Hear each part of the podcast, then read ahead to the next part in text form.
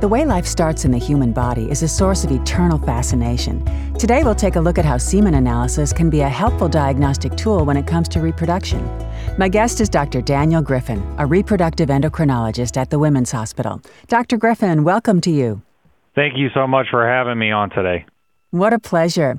So, can you review the components of the semen analysis for us and tell us what you're looking for?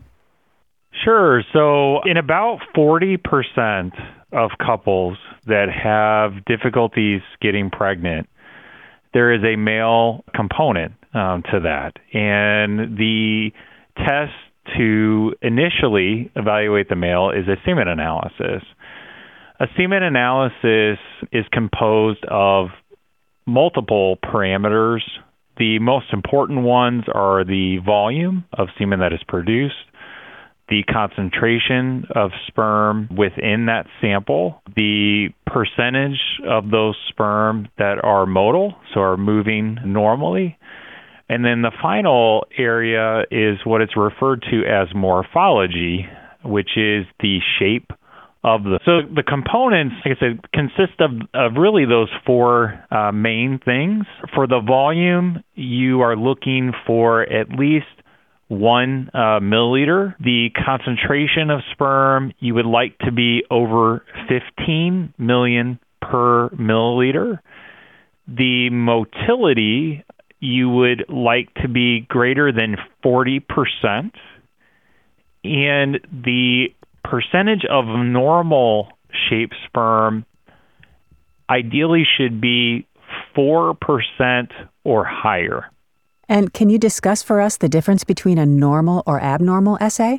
So, uh, a normal semen analysis would have, you know, patients that met all four of those criteria, you know, were above each of those. An abnormal uh, semen analysis would, of course, be the opposite. So they, they would have an abnormal, you know, parameter, whether it would be one of the parameters or sometimes more than one of the parameters. And ideally, if you had a patient that had an abnormal or an abnormality on a semen analysis, the first thing that you would do in terms of the evaluation would be to repeat it to confirm the abnormality. And then if an abnormality was confirmed on a semen analysis, the next step would be to do an evaluation in the male to see if an identifiable cause of the abnormality could be found and then also potentially corrected. Sure. Uh, which brings me to the natural next question. What are the potential causes of these abnormalities? Sure. Well, the same things that can cause issues with female fertility are the same things that can cause issues with male fertility. So there may be hormonal things that would cause um, an abnormality on a semen analysis. For example, thyroid disease, elevations in a hormone called prolactin, problems with uh, testosterone production. There may be anatomic things that could cause an abnormality on a semen analysis. For example, if a man had an obstruction in the reproductive tract or had a what is called a varicocele, which is a, a dilated vein within the scrotum that is associated with abnormalities in sperm production. There may be uh, genetic things that may contribute to abnormalities on a semen analysis.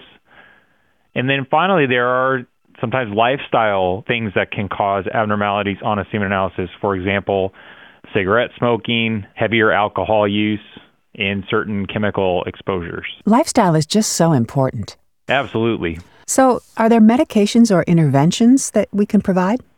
Yeah, so you know, this is just like anything else in medicine from the standpoint that you gear your treatment to whatever it is that you would find in the evaluation. So, you know, from a lifestyle standpoint, we counsel these men to, you know, if they do smoke, to try to stop smoking. We will sometimes put them on antioxidant treatment with, you know, different vitamins um, and, and other supplements which can be available.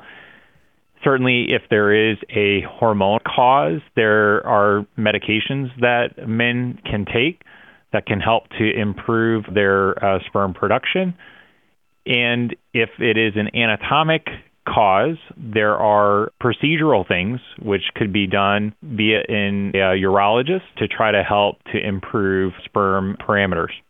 Got it. So, is there anything else you'd like to add to our conversation? Maybe uh, talk a little bit about a healthy diet that might help? Have we haven't discussed that yet? It's a lot of common sense, really. You know, eating a diet that is, you know, high in fruits and, and, and vegetables, trying to avoid high amounts of fat, and, you know, having a diet that is, you know, balanced and, and rich in antioxidants. Taking even a men's daily multivitamin has been shown in, in studies to help both improve motility as well as morphology. I think another important thing that patients should know is men should not take testosterone uh, supplementation if they are trying to conceive a pregnancy. This can have an adverse effect on um, sperm production, and so that that's another important thing that I see from time to time.